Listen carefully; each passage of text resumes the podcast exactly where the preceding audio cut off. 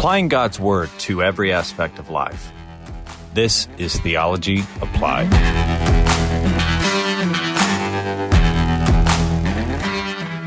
All right, welcome to another episode of Theology Applied with Right Response Ministries. I'm your host, Pastor Joel Webbin. Today, I'm very honored uh, and privileged to have two of my friends, um, just incredible men of God who have done a lot of great, courageous work um, for the church at large, standing up against some of the um, the false ideologies and vain philosophies that keep creeping into the church, and sadly, uh, even into good.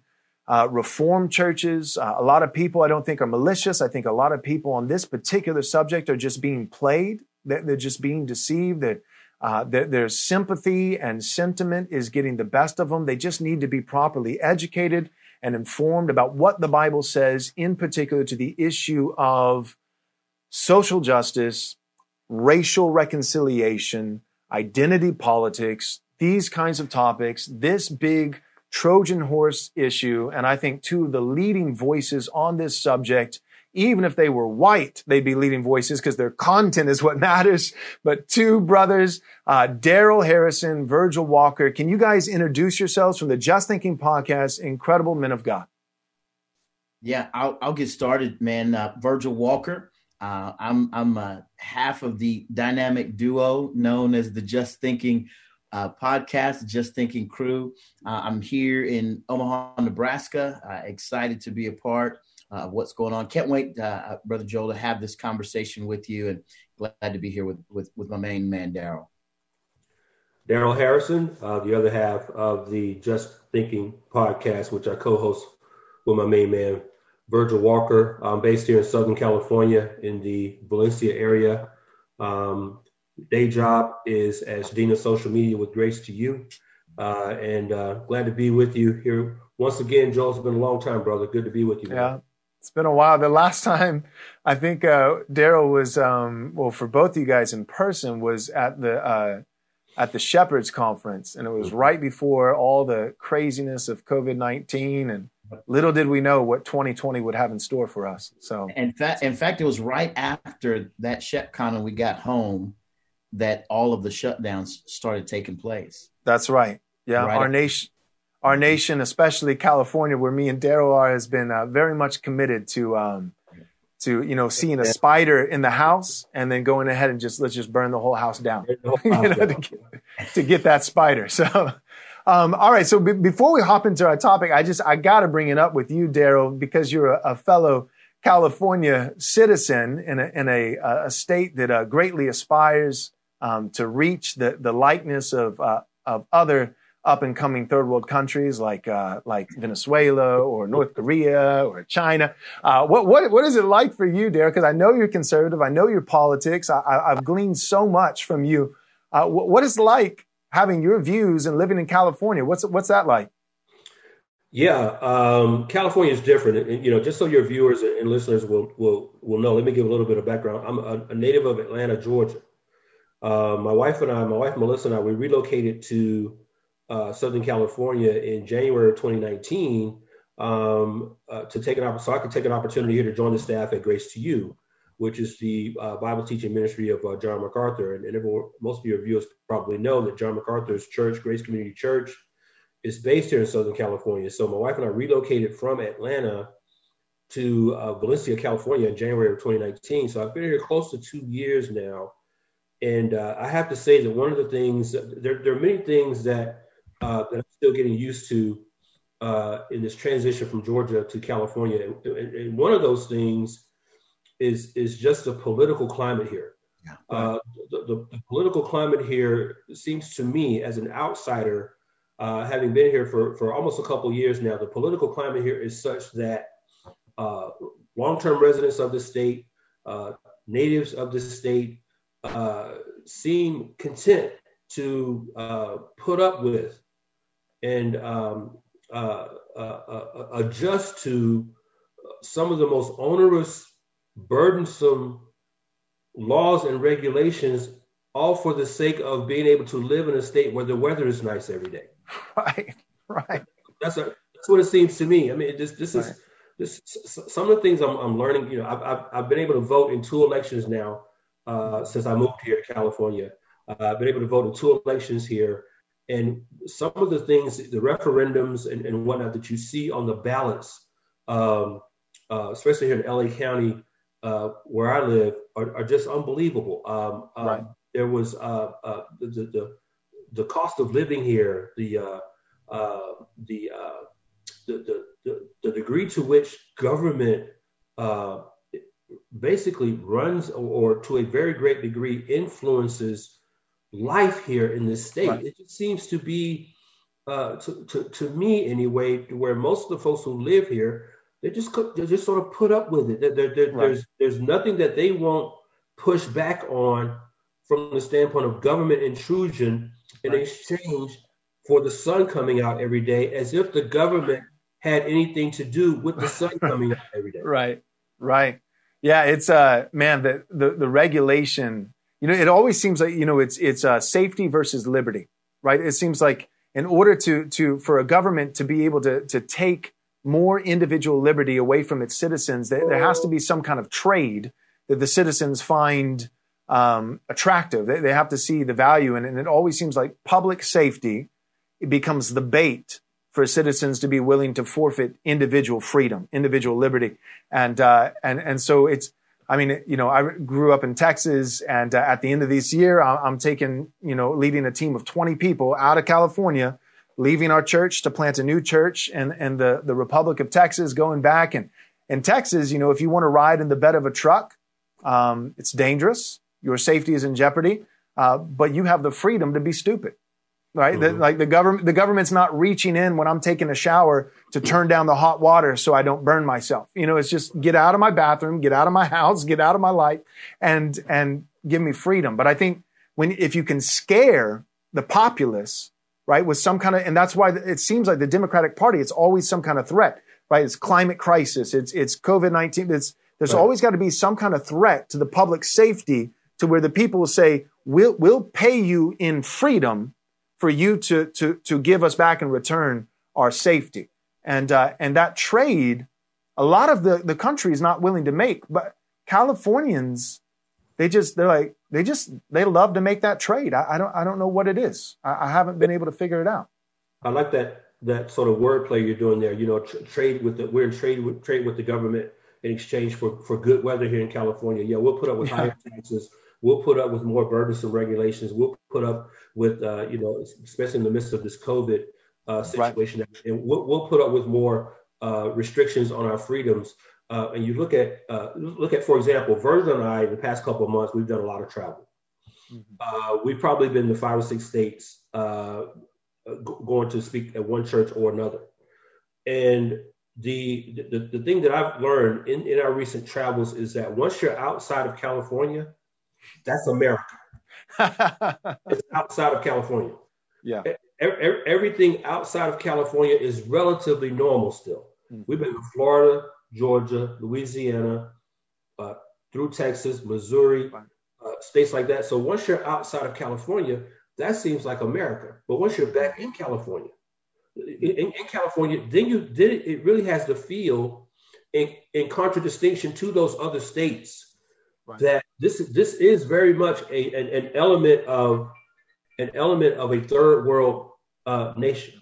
Uh, yeah. Venezuela, uh, Cuba, North North Korea, because uh, you can't even listen when you when you have the government telling you now what you can and can't do within the confines of your own private residence. Right.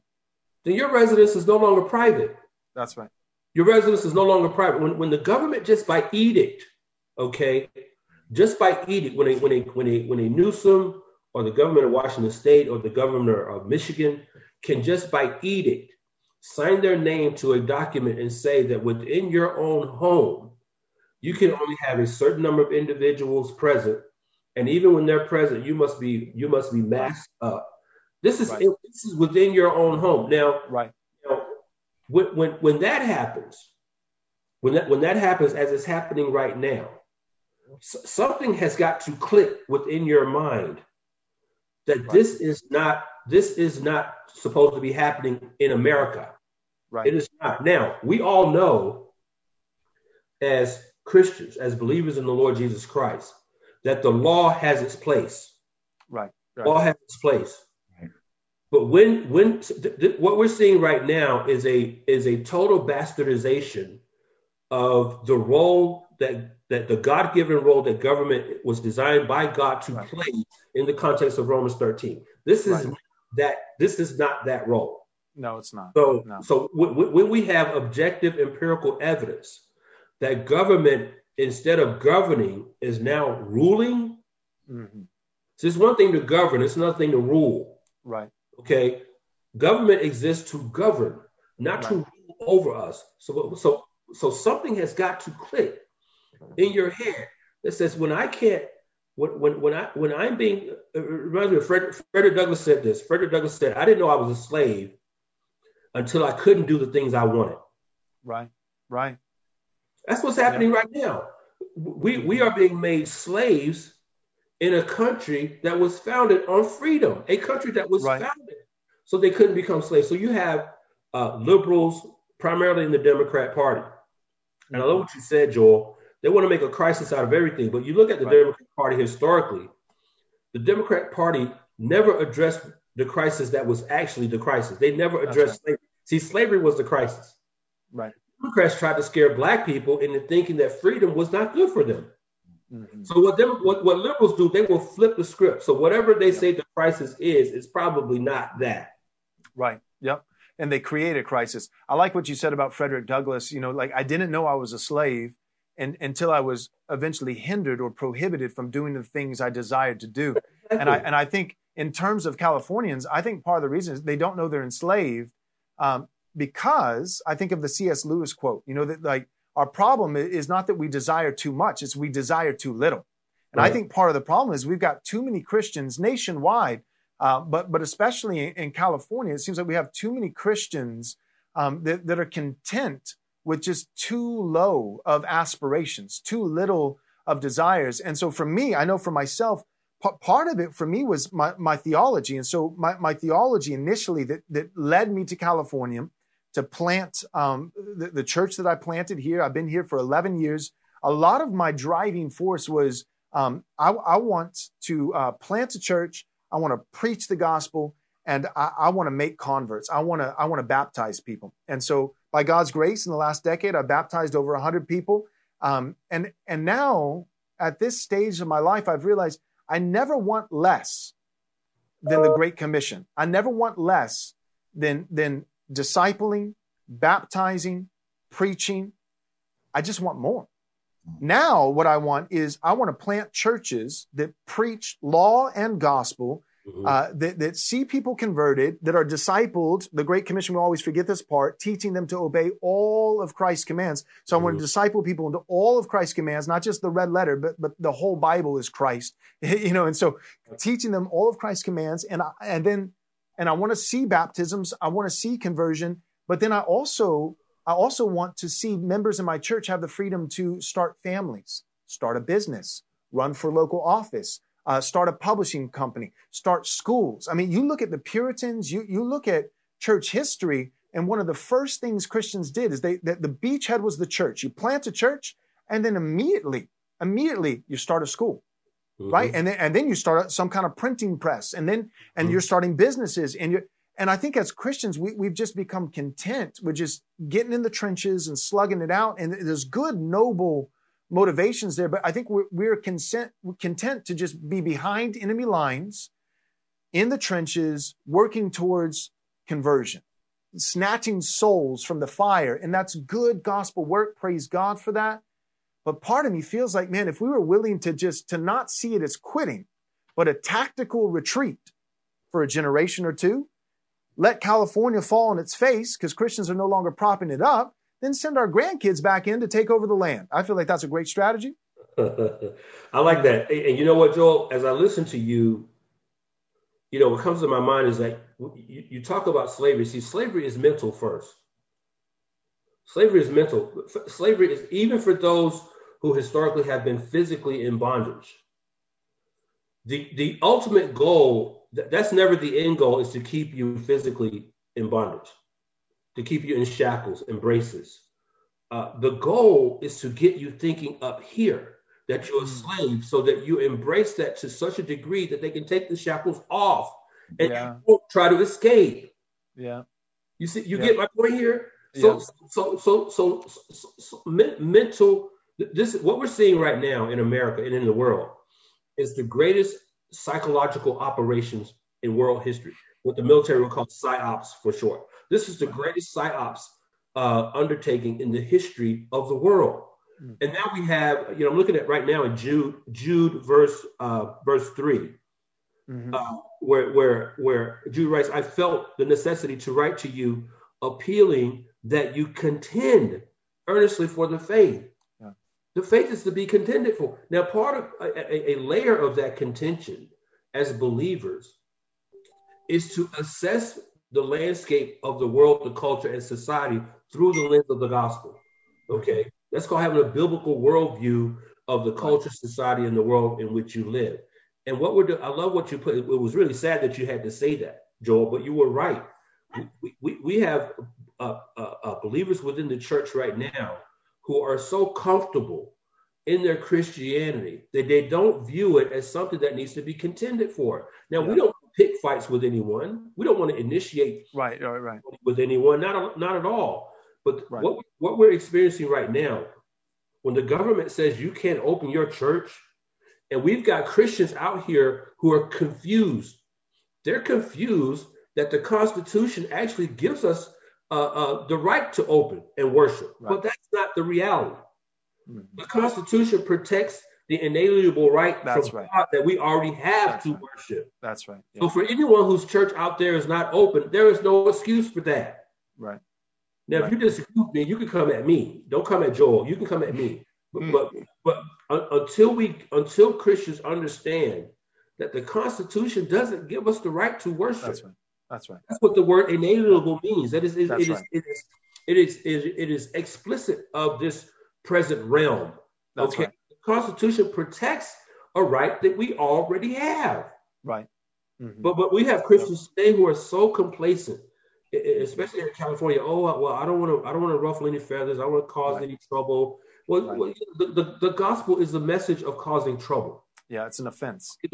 Jesus' whole earthly ministry mm-hmm. caused trouble. Yeah, and Vir- Virgil and I, matter of fact, if I could just get this in here, because I think it fits with the context of what we're talking about here, Joel. Um, by the time this airs to your uh, to your audience, this episode will already be out. But as we record this uh, uh, interview, uh, Virgil and I are working on an episode of our next Just Thinking podcast that's going to be titled An Exposition of Biblical Unity. Mm. And I'm going to be bursting a lot of bubbles in that episode about what unity looks like and what unity does not look like. And one of the things biblical unity does not look like is passivity. Right. Passivity and just sitting back on your lazy boy and letting the government dictate to you how you're supposed to live. That's slavery. Right. Yeah, right. And I think that's the problem when we talk about personal rights. There's there's passive rights and there are active rights, and, right. and we we've started thinking, you know, that there's a right to health care, there's a right, right to uh, university, uh, there's a right to even you know universal housing, universal income, where people become pets.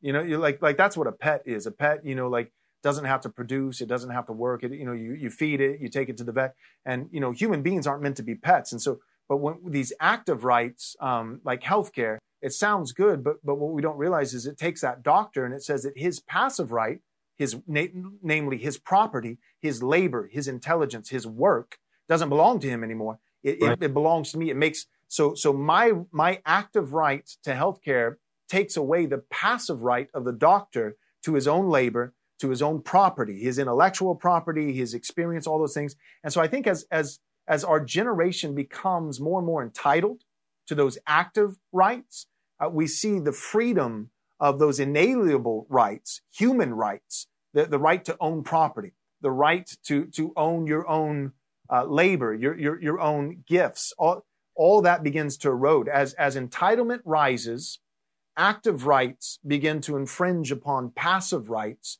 and, and the right of the collective begins to enslave the individual and and people just get stuck and and it's and you can wrap it all in really flowery good sounding generosity biblical language. You, you, can really, anytime somebody wants, I forget who said the quote, but he was like, uh, anytime the culture adopts a new liberal principle, you can be sure uh, that some liberal theologian will find a verse in the Bible. Sure. And, uh, yeah. I mean, I, am tempted to name names, but I'm gonna I'm not gonna do that. But, you know, as, right. listen, Joe, just to say this real quick. Yeah, yeah, yeah. Um, um, when you talk about active rights uh, uh, taking priority or primacy over passive rights, see, the Bible calls that stealing. That's right. That's theft. The Bible calls that stealing. Okay, yep. that, that's, that's just another way of stealing. The word rights has done more damage to this country in the past 60 years, probably than any other world word. Now, and you look at a, a state like California, California, generally speaking, from in terms of mindset, they're proud here. They're proud to call themselves progressive. They are proud. They take it as a badge of honor when the government gets even more onerous and burdensome on your life. Think about that for a second. Californians like to boast in the fact that we're progressive. We're leading the nation in uh, uh, forward thinking. We're, we're, we're visionaries. We're, we're progressives in the way we think. And progressivism is defined in such a way as to uh, uh, find any avenue possible to uh, apply someone else's or some group's active rights up against your passive rights right. so that your passive rights are overtaken which makes you a slave to those to others active active rights and here in california that's the thing to be celebrated right it's unbelievable yeah sodomy is another thing to be celebrated. Gay pride. There you go. Yeah, it's yeah, calling good evil, evil good. They become inventors of new kinds of evil. It, it's pretty phenomenal. California is a wonderful case study that we could learn a lot from. All right, Virgil, I got to get to you, man. I'm sorry we've been you, you're just you're living over there in privilege and freedom in Nebraska, you know. so me and Darrell, I, I, I, I, just let I just let y'all run. I know you, I know y'all have to commiserate with the. Uh, with yeah, I know. We're we're that complaining. Is, that is California, man. So I, I totally, I totally get. I want to, I want to address one of the things that you yeah, mentioned. Yeah. Uh, you said, you said leaving California and then, um, you know, send, sending the grandchildren back in, man. Mm-hmm. Uh, apart from ensuring that we really do an incredible job of, of, of providing biblical literacy, um, biblical sufficiency, and making sure that, that that the next generation actually understands that all of all of all that we have that is good, holy, right, just, and true uh, comes from Scripture, uh, it, you know, it, it it ends up a, a, a, you know a moot point to to do to do any any any such thing.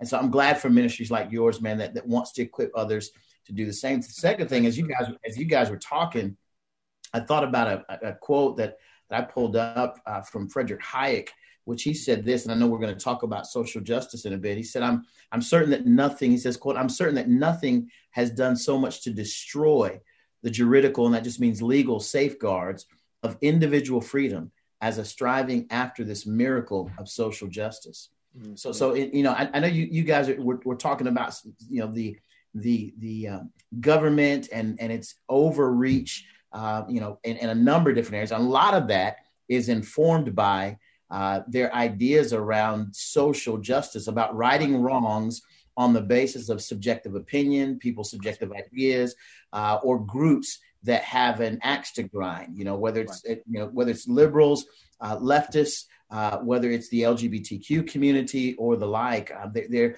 they're wanting to establish justice on the basis of their subjective ideas, and so it's it's mm-hmm. those kinds of things that that begin encroaching themselves. They use the the power of government because they know there's nothing transformative about there's nothing inwardly transformative about their position and so they have to use the power of government uh, to, right. to enforce the kinds of rights that they're after. You're absolutely right. And it's it's funny, Marxism. I mean, really, it all it's all about material. Everything's material. Everything, you know, it's it's so it's, there's so much vanity. Um, it's a zero sum game. Wealth can't grow. All, you guys, you guys know all that. Um, but I, have been thinking about it's like, what's the easiest way to take somebody else's stuff? Because that's what Marxism is all about. I want your stuff. It's all about right. stuff because right. stuff is the only thing that matters. It's this godless worldview, evolution, everything's in there, you know, baked into the, the whole thing. And so if life is all about how much stuff I can get, and and I need to get your stuff, but I'm I'm not bigger than you, right? I mean, in a priv- primitive world, you know, you just you beat them up, you take their stuff. But but if I if I can't beat you up, if I can't take I'm not powerful enough to take your stuff from you. Um, to go at an individual level and to prove how an individual has has somehow immoral or somehow wrongfully come into the things that they possess, it's really difficult. What's easy though is to just start chopping the whole population into groups. That and so it's like this one group over here, this one because then it, it's all subjective. What you're saying, but now we don't have to deal with facts, cross examination, two or three witnesses. We, we don't have to deal in the realm of objectivity. We're able to just say, here's a group, here's another group. That group has a lot more stuff. This other group wants that stuff. All right, now what can we look like and just group narratives? What what can we easily indict this group that's got the stuff that we want? What can we indict them for? Uh, right. Well, if we just pan back 150 years, and you know, and and then we don't have to actually have to deal with individual people and and and their actions and did did they actually do something immoral or and and so it's the whole group dynamic group politics identity politics social justice i really think a lot of it is it's just it's just a, a, a much more easy way of getting the stuff that, that we feel like we should have what you guys is that fair thomas sowell in his book the quest for cosmic justice said yeah, uh-huh that envy used to be one of the seven deadly sins I, I know, yeah. until it was reintroduced by its new name, social justice. Mm-hmm. Mm-hmm. That's, that's social justice is just of uh, uh, uh, envy. The four-letter word envy that that's is just as much an accurate term to describe social justice. And you know what what what what social justicians are doing. It's the old uh, adage about how do you eat an elephant, right, Joel? You eat an elephant one piece at a time.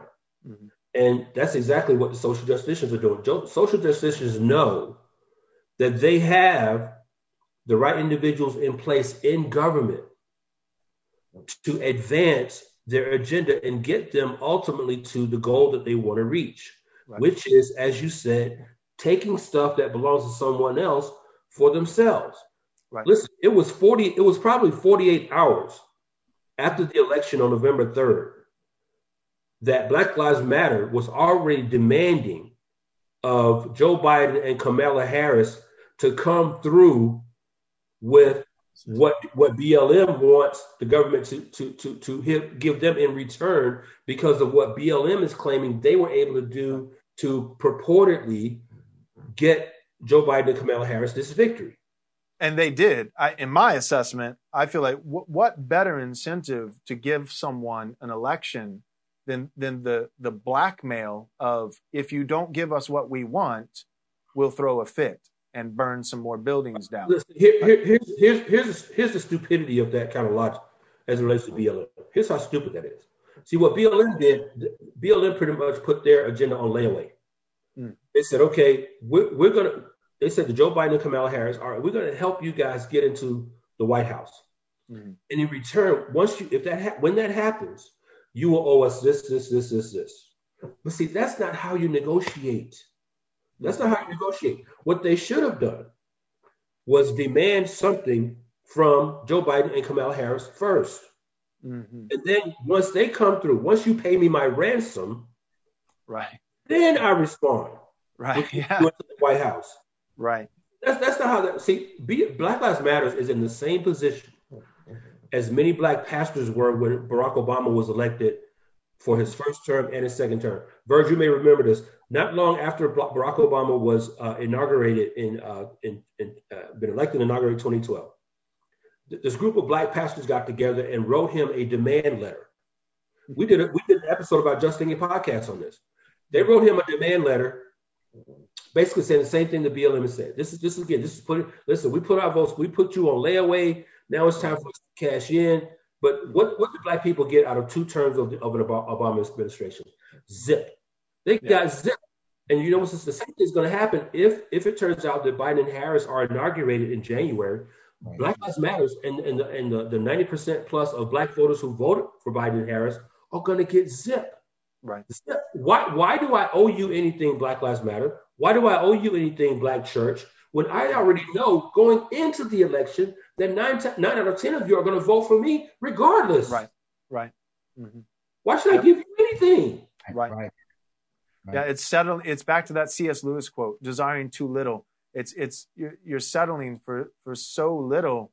Uh, the Democratic Party is like, oh, we, we, we, to have your allegiance, to have your vote, to have your loyalty, we, we don't have to we don't have to produce anything.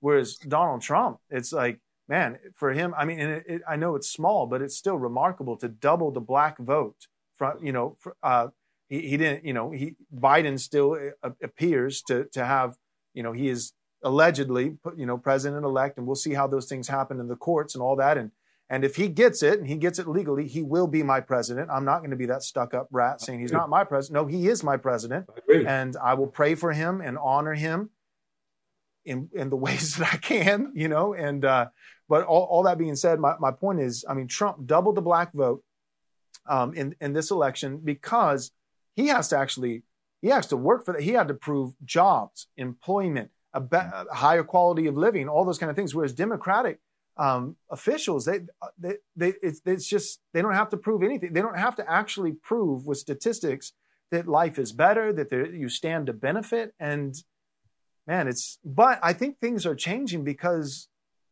I think a lot of a lot of guys like you. I think the Daily Wire, Ben Shapiro, like I mean, Christian guys and then common grace examples who aren't even Christian.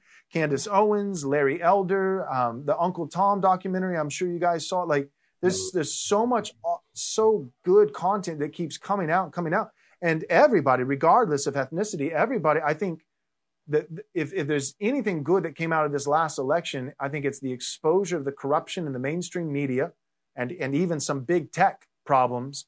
And and all of a sudden, I think these these alternative media sources like Daily Wire and The Blaze and Just Thinking Podcast, and um, people are actually giving us an ear yeah. for, for, the first time and, and considering that, that we actually might have something to say. And I think, I think liberals have overplayed their hand. I think yeah. the tides are going to turn, and I, I feel hopeful.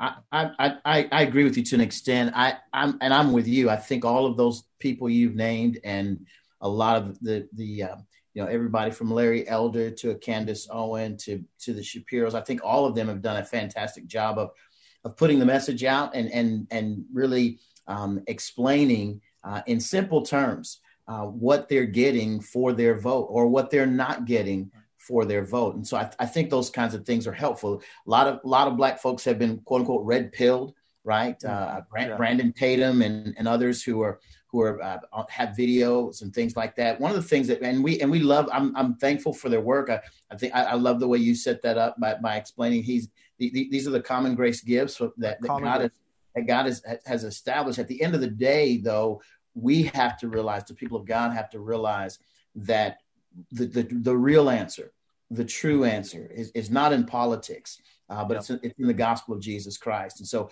while I'm thankful for Candace Owen, I'm, I'm more grateful and thankful uh, for, for people like Allie Stuckey. Uh, because yeah, I think when, she, when, she's out there expressing her her positions about political issues, she's anchoring them in the truth of the Word of God and, and yeah. expressing that the only the only true light that we have is the light of the gospel at the end of the day. So th- those are those are some I, I, I do think it is critically important for us to make those distinctions. Otherwise, you'll be like me. Because back in the day, I used to do urban radio. And that's kind of how Darrell and I got got connected. And uh, you know, I told him, man, one, you need to do a podcast, and two, I've done some radio, and man, I think your voice needs to be out there. So we kind of partnered in in that regard. But I, one of the things I, I, did, Joel, is I spent a lot of time uh, talking about conservatism on my on on on the radio and I was known as the black conservative. You know, not not I, I love the moniker. I thought that was cool. Yeah, lone black guy, conservative. You know, and all of that. But what I realized over the course of time was what I began to amplify was conservatism above the right. cross of Christ. That's right. And so it, it, it's critically important to make that distinction. I, I think we have to be informed about the issues. And and Darrell and I just did an episode about the doctrine of elections. And so it's, mm-hmm. it's critically important that we don't leave our doctrine at the doorstep, but that we're informed by doctrine and that we mm-hmm. that we allow that that that that um, our, our, our mind to be informed and, and then to go into the voting booth and vote accordingly uh, in, in, the establishment of, of, having righteous lawmakers, right, righteous mm-hmm. politicians who uphold the standard of God. So that's that's how we need to operate. That's how we need to be informed. That's how we need to need to walk in. But we have to we have to make the distinction that conservatism is great, but it will never be greater than the cross of Christ and the gospel of Jesus Christ himself. Right. I'm, I'm with you. And I think conservative, the way I see it is all truth is God's truth. So whatever is not, not merely conservative, but it is truly conservative in the sense that it is true. Um, it's really what, what we find there is, um, we, it's, it's not even, it's not even just, um, separate from the cross of Christ. Uh, it, it stems from the cross of Christ and what we have for those who are not Christians is we have that common grace example of somebody who's borrowing from God's worldview. They're borrowing uh, God's truth, but without without turning and giving God homage, without without acknowledging God as the source of all that is good and all that is true. But the problem is that the Christian worldview and the gospel, God's law and His gospel, which I love our, our founders' friends that you know God loves His law just as much as He loves His gospel because both are, are, are a revelation, a, a manifestation of his own character. God is holy and God is merciful. And, and so because God loves his own triune self, because God is a self-glorifying, self-adoring, self-loving God, he loves his law, loves his gospel, both manifest his own nature, his own perfections and character. And stemming from God's law and his gospel, we have the, these, these conservative views. They stem from that. The problem is that without the worldview, it's like it's like hanging a truth in midair.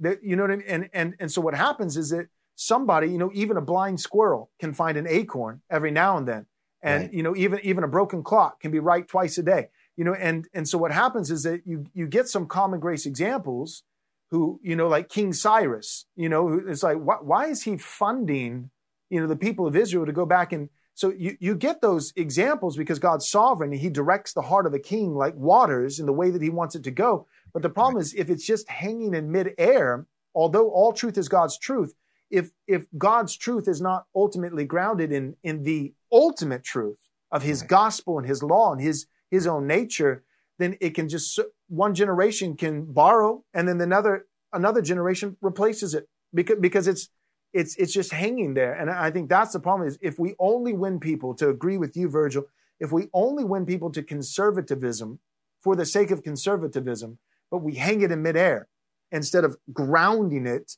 in the triune God, yes. which makes it true, yes. then, then, then the next generation, I, I think that what, what, we do is we teach our kids what, what you should do, what you, sh- but if we don't teach them why, they, they, they abandon the what because they don't have the reason and and that's okay. that's how we.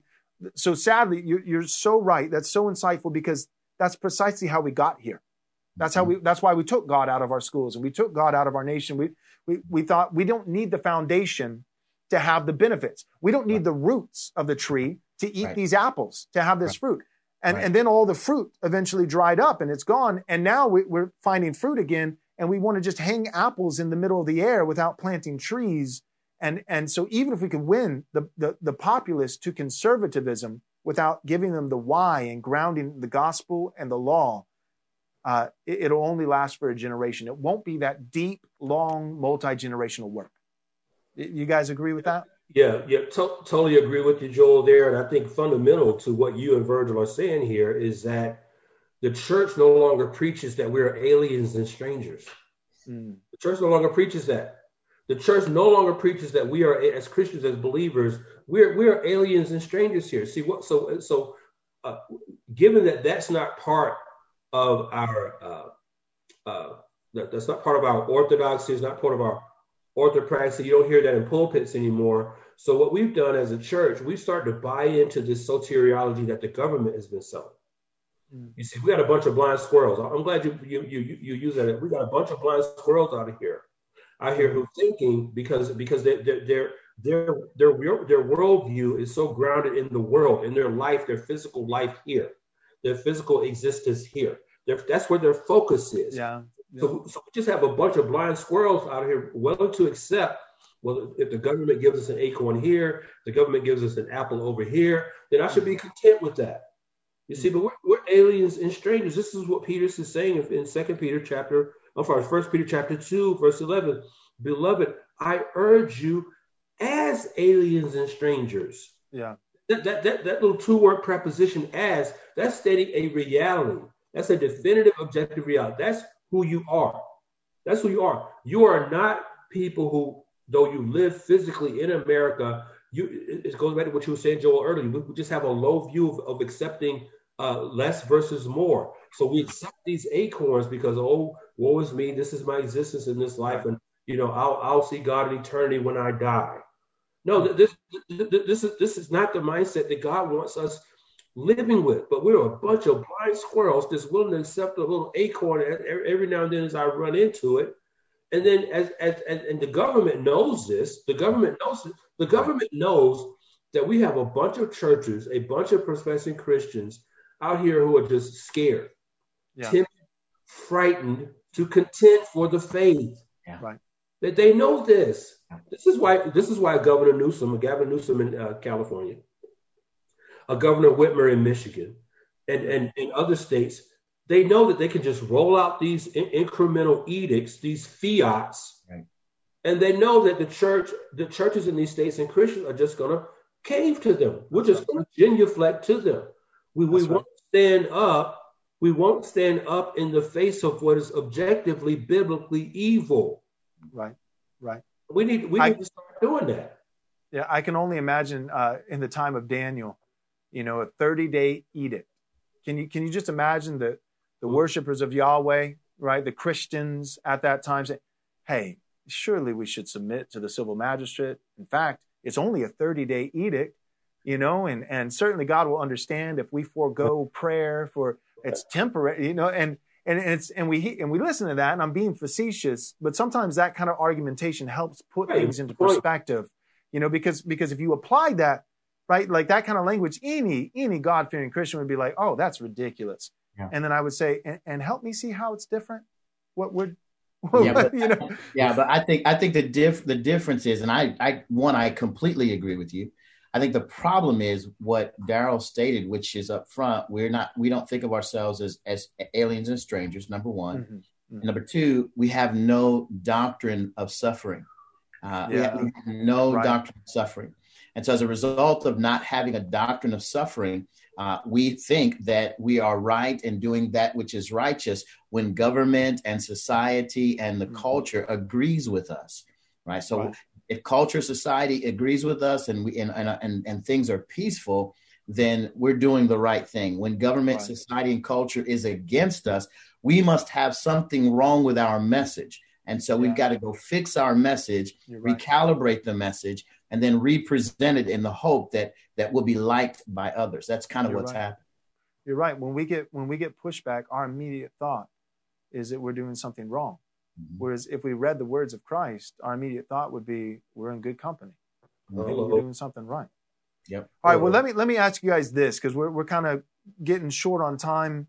Um, this was the biggest question that, that, that I just wanted to make it really specific to the church and even more specific because most of our listeners are already going to be, you know, reformed at least in their soteriology and and um, Calvinistic and and, uh, and you know in, in, our camp. And so I guess my question is this: the, the Reformed Church, it seems like for the last 10, 15 years, I'm a little bit younger. You guys probably saw this m- more than I did you know, but I was still kind of watching as a, as a young man, seeing what was going on. It seemed like with big conferences between you know, Together for the Gospel and Gospel Coalition and, and guys like Piper and Desiring God and Ligonier, you know, and and even just the friendship between guys like John MacArthur and R.C. Sproul. Lots of doctrinal distinctives, uh, distinctions, I should say, differences, and yet a, a loving tenderness, a brotherly love, able to partner, doing all these things together. And so my question is, the Reformed Church seemingly has been able to bridge the gap on some big doctrinal issues such as continuationist versus cessationist. Um, I mean, we know John MacArthur. I mean, New Testament prophecy. He's he's not going to say, "Yeah, I, I disagree." He's going to say, "I think it's destroying the church. I think it's a big deal." And yet he loves John Piper. He's able, you know. So gifts of the Spirit, baptism, credo, pedo, uh, covenant theology versus dispensationalism. All, all these kinds of things, massive issues and yet we can pack 20,000 guys in a conference setting and, and singing a, hymns to the Lord and psalms and spiritual songs, like linking arms, giving hugs, and, and we strongly disagree. And it seems like in my just sitting here watching what's going on, in my perspective, it seems like the dividing line that the Reformed church, not just the church, not just the culture, but, but that the Reformed, gospel loving church is not going to be able to get over is, is the dividing line of social justice, racial reconciliation, identity politics. And, and I guess I just want to put it to you guys. To me, it seems to communicate that, that, that this issue is bigger than baptism. It's bigger than confessionalism. It's bigger than covenant theology. It's bigger than gifts of the Spirit. Um, because this is the one that we're not willing to link arms over. It, this is the dividing line. And I think it's a dividing line, just to show my hand. I, I think it is a dividing line. I think it is bigger than those things. I guess my question is why? Why is this issue bigger than, than all those other doctrinal issues? Yeah, let me let me start, Joel, and then and I'll let, Virgil jump in here. Um, I think a problem with reformed believers when it comes to this issue of social justice is that they're not. I think they've been caught off guard from where this thing, this issue, uh, this whole issue came from. And what I mean by that, see, there, there's no Westminster Confession to go back to to refer to when it comes to social justice. You see, right? right. There, there, there's no uh, there's no uh, Belgic Confession to go back to. There's no uh, there are no Puritans. There, there, there, are no social justice Puritans to go back to. See, so, social justice didn't come from a, a, a theological uh, origin. It's Genesis. It's not theological. It's cultural. Experience. It's cultural. And see, th- th- th- this has been my this has been my one issue with Reformed believers is that they're so academic. They're so academic in their theology. Their hands are so clean that they don't know how to go. They don't, they don't know how to make the shift between a the, uh, between a theological argument and defending uh, uh, or arguing against a cultural argument. They don't know how to make that shift. See, Virgil, we, we, we operate in both of those arenas. Mm-hmm. So, so we're, we're, both reformed. So we can sit here and have a, a, a, theological academic conversation with you on reformed theology. But we can also uh, uh, come back with an apologetic from a cultural standpoint because that's the that's that's the milieu in which Virgil and I grew up. Mm-hmm. You see, so what? So what? So I could I could quote you uh, just as easily Martin Luther King as I can John Calvin. Okay, but we, we need reform believers who can do that, right. who can cross those lines back and forth, come back and forth, and have and offer a biblically orthodox apologetic against what has a cultural origin. Mm-hmm. You see, this is why this is why social justice is a dividing line because reform re- reform people are so used to going back to well, let's see what the Westminster said. Right. Let's see what the Westminster said. But have you have you read Martin Luther King's papers from Crozer Theological Seminary? Have you read those papers? You see, I I, I, I get that you've read uh, uh, Jonathan Edwards. I get that, but have you read James Cone? Mm-hmm. You see, have you read? I mean, read Cone. I don't mean go on Google and, and Google James Cone and then something pops up. Have you read James Cone? Have you read Martin Luther King? Have you? Re- did you know that in a, a paper at Crozer Theological Seminary, in 1948 that Martin Luther King, as a 19 year old, said in black and white, wrote that I am a staunch proponent of the social gospel. Hmm. In his own words, can you quote Martin Luther King in his own words and say, well, Martin Luther King was a social, social, social gospel proponent? And, and, and, can you say, can you go back in current day right now and read and quote a Raphael Warnock, who is the successor to Ebenezer Baptist Church where Dr. Martin Luther King preached, right. and argue and dissect and pick apart Warnock's Black liberation theology and bring it into a reformed theological construct. Mm. See, we don't have reformed believers who are prepared to do that. So that's why this issue seems so. Listen, social justice, and John MacArthur has said this, and I think he's absolutely right. He agrees exactly with what you just said, Joel. John MacArthur has said that social justice is the most important issue the church has ever faced. Yeah. Mm-hmm. That's that's because because, as I said earlier, we have such a misplaced soteriology that our, so, our, our, our doctrine of salvation is rooted in our life here on earth.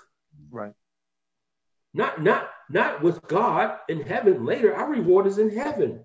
First right. Peter 1 makes that clear. So we have a we have uh, we have a uh, uh, uh a uh, in verse in First Peter 1 5, he says, We have an inheritance which is imperishable and undefiled and will not fade away, reserved in heaven for you. And see, we, we, see, we're trying to get that reward here. Right. You see, so so so again, I think a, a, a big problem within the Reformed theology is that we have b- believers who are so academic in, in their theological worldview, they don't want to get their hands dirty. Yeah. Want to get their hands See, see, to, to battle social justice and critical race theory, you got to be willing to get your hands dirty. And, mm-hmm. and, and I mean, you need to be able to say, hey, I went into some of these urban communities. I talked with these black church pastors who are preaching black liberation theology from these pulpits. Mm-hmm. And you can name names and you can name churches, but until we get outside of the West Westminster uh, uh, uh, confession, there is no question in the Westminster confession that addresses critical. Right. So how are right. you going to handle that? Right. Now you're right, Virgil. What do you, what do you think? I just I'll briefly summarize. I know you run short on time, and just say this is a different gospel. The social yeah. justice gospel is a different gospel. It has right. it, it, it, has it, it's established an anti-biblical anthropology, right? The, the, the idea of races of people. Uh, it it, ha- it has an an unbiblical uh, uh, uh hamartiology, right? The, the sole sin that Christ didn't didn't pay for was the sin of racism. Uh, so so it, it has it has a an ethnic um, uh, soteriology uh, where you're going to have to, as a white person, uh, works are going to be anti-racist works are going to have to be involved for you for the the, re- the remainder of your life in order to make retribution, restitution, or even reparations, six different right. forms of reparations that need to be paid for. So the, the, the idea that what Christ did on the cross was sufficient to save is, is, is antithetical to a, a, a, worldview where social justice, where Black Lives Matter, where critical race theory uh, are embraced. This is a different gospel, and we That's and right. And I, I think Darrell explained it well. We we have to know what these things are. We have to go back and read uh, Kendi. We have to go back and read and know no only for the for the thought of knowing where these folks are coming from. Right. Where left, does it come from? Yeah, to, to well to my to my left, you you know, I've, I've got Cone's works, right? I've, I've got all of all of his writings. I've I've got the the the, Mar, the, the, the Marxian origins. You mentioned the social gospel that was embraced. I think Darrell did that. The social gospel that was in, embraced by Martin Luther King. I've, I've read Walter Rauschenbusch's works. We know where this stuff comes from in the late 1800s, early 1900s. So we have to be versed on those things. We have to know what that is, but but we have to do it through the lens of a biblical worldview. I think that's been the popularity of what we're doing with just thinking. And yeah. Joe, what I know, what I know, you're you're you're trying to establish uh, with right response. It's it's it's making sure that that you have a biblical lens by which to view all the issues of culture, so that you can rightly divide the word. That's right. That's that's so good, guys. Um, Darrell and Virgil, I, I that that's what I, I wanted to hear you guys say, but that's been my suspicion. I think a that that just groaning suspicion is I, I, think the reason why the reformed camp has been able to bridge uh, overcome our differences bridge the divide on baptism confessional uh, confessionalism dispensationalism versus covenant theology are different eschatologies. We could be pre-mill and post-mill and yet we can all get together love each other support each other. And these are massive issues gifts of the spirit versus cessationism. I think the reason why what I hear both of you guys saying is because all those things is is big a differences as there are. They all they all have their source in Christianity. Yes. Right? Yes, absolutely. And we whereas absolutely. what we're dealing with now has its source in the pit of hell. It is a, a vain philosophy, a godless ideology, and mm-hmm. and and pastors can't sniff it out because what you're saying, Darrell, that they're versed in John Calvin but mm-hmm. they're not versed in James Cone. Yes. And, and, and so they hear some other guy, right? That game of telephone. So by the time it gets to them, they're like, well, that sounds pretty Christian. Right. So they, they, they, they treat it just like credo versus paedo baptism. Right. You know, like, but both could, you know, like, yeah, there are some differences, but these are our brothers. But if they right. traced it back to its source, they would find that, oh, it wasn't like there was one denomination, Christian denomination that baptized infants and one denomination, Christian denomination that didn't. No, no, no. Here's what Christians view on the issue of anthropology, who God is, who man is, how we who unites us? Are we united in Christ or not? Is there is there more ministry of reconciliation that has to be done because Christ didn't finish the work? And or if we trace this back to its source, social justice, identity politics, we, we find that it, that it that it arises not from theologians. Right. It doesn't arise from pastors. It, right. it arises from from godless Marxist yeah. philosophers that that that, that whether that, that, to even make a claim that these men themselves were regenerate would be difficult to defend. Right. And and um and I think so. I think that's in short to kind of just conclude us. I think the reason why this issue is bigger than anything else isn't because we just want to talk about race again and again and again. It's because this issue, all those other issues are tertiary or is secondary. This is primary because, yeah. like Virgil, you said it perfect. It's another gospel. The gospel. It's another gospel. All right, brothers, thank you so much for. I, I just I've been so blessed by you guys. Your ministry, your podcast is different than anybody else. Is it like what we just did here today? I pray will be helpful and fruitful for people. But but for our listeners, you got to know what what I do. I think there's a lot of strength to it, but it's not what Virgil and Darrell do. Nobody. I don't know of anybody who's doing what they do on the Just Thinking podcast. Um, it, it's a it's got the feel of a podcast and the feel of a, of a seminary lecture at the same time.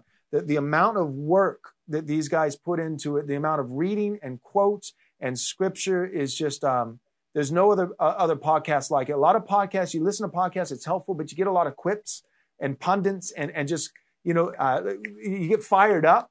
But, but uh, Darrell and Virgil will teach you how from the beginning to the end, how to structure the whole argument and not just make that little quip, you know, that little, that next Twitter you know, a little tweet that'll get you some some followers. But so uh, you got to follow the Just Thinking podcast. Any any other way that guys can follow you, men, and what you're doing?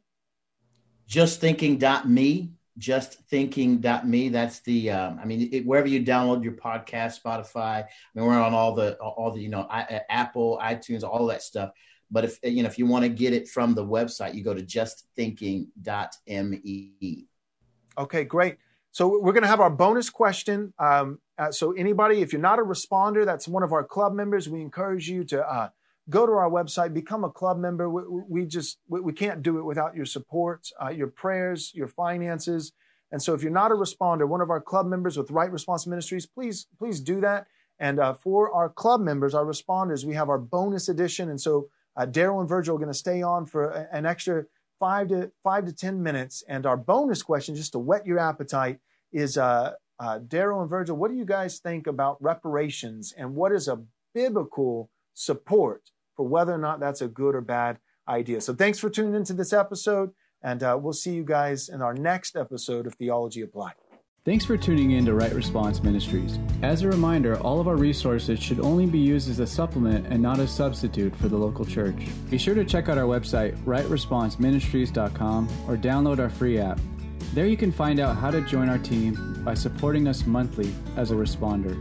As a responder, you will receive a Soli Deo Gloria t shirt and a physical copy of Pastor Joel's book, Am I Truly Saved? Also, you'll receive an ongoing 10% discount on all items in the store, as well as access to free digital copies of all current and future books in the store.